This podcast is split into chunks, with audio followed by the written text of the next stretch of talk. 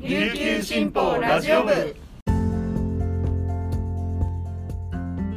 はいたーい。皆さんいかがお過ごしですか？今日も琉球新報ラジオ部をお聞きいただきありがとうございます。2月14日火曜日本日の担当パーソナリティは編集局整理グループの上里あやめです。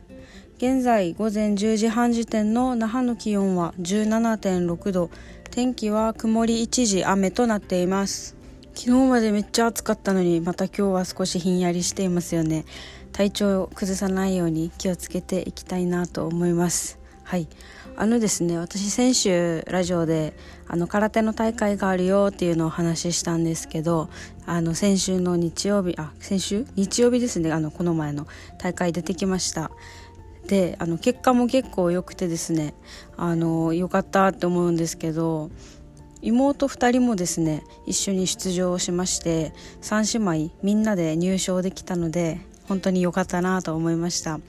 あの試合の後はですね母に撮ってもらった動画を見返したりしてそれで良かったところと改善点っていうのを確認しました。で父も来てたのであと祖父先生である祖父もいたのであの2人からもいろいろコメントをもらってまた頑張ろうっていうふうに思いました。本当にねまだまだ改善点が多くてですねもう頭抱えるぐらい課題ばっかりなんですけど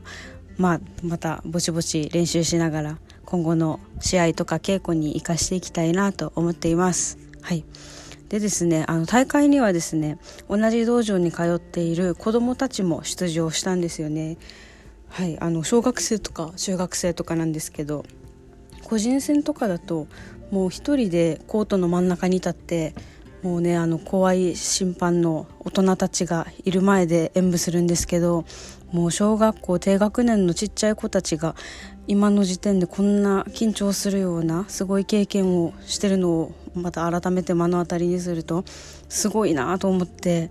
もう本当に偉いなっていうふうに思いましたね。あのメダルが取れなくて悔し泣きをする生徒もいたりとかここまで頑張れてることがもうすごいなと思って私もいっぱい元気をもらいました。はいまた次の大会に向けて子どもたちとも一緒に頑張っていけたらいいなと思っています。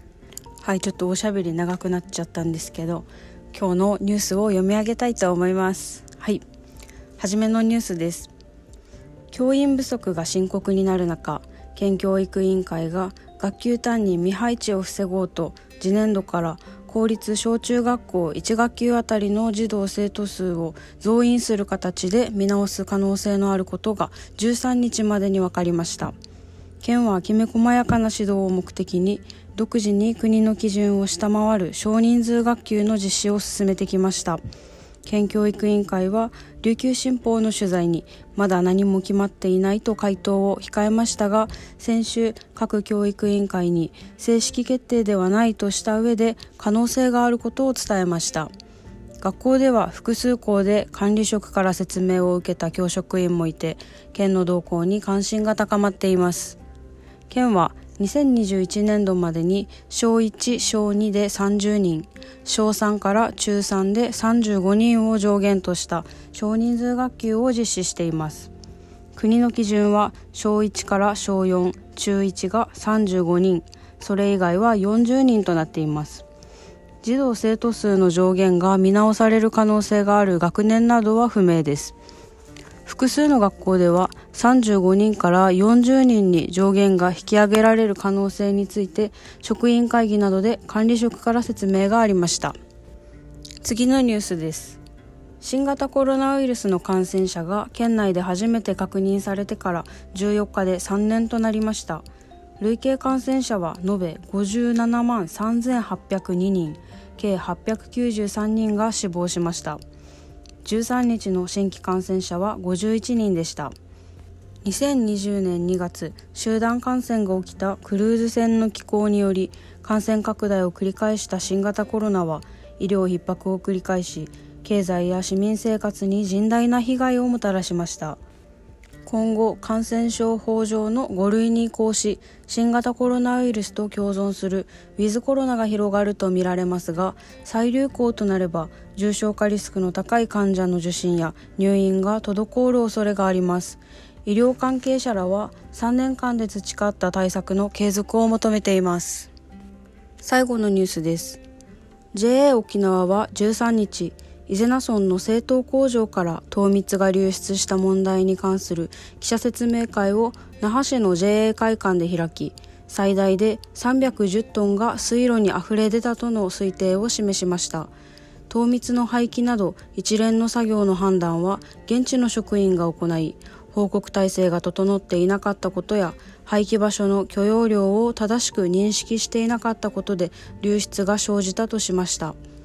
糖蜜を廃棄する原因となった糖蜜タンクへの温水の混入もバルブの締め忘れによるものでした。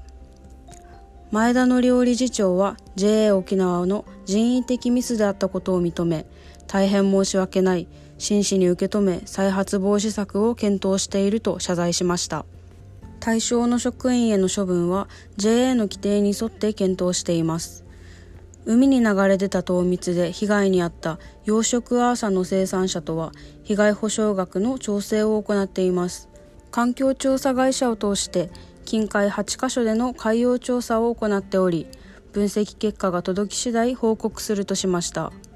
県環境部環境整備課は JA 沖縄側とやり取りしている段階で廃棄物処理法に接触するかも含めて確認していると話しました。以上この時間までに入った沖縄のニュースをお届けしました。今日紹介した記事の詳しい内容は琉球新報のニュースサイトでご覧いただけますのでぜひアクセスしてみてください。そして今日は火曜日ですので皆さんとはここでお別れです。今日も皆さんにとって素敵な一日になりますように。それではまた頑張っていきましょう。さようなら。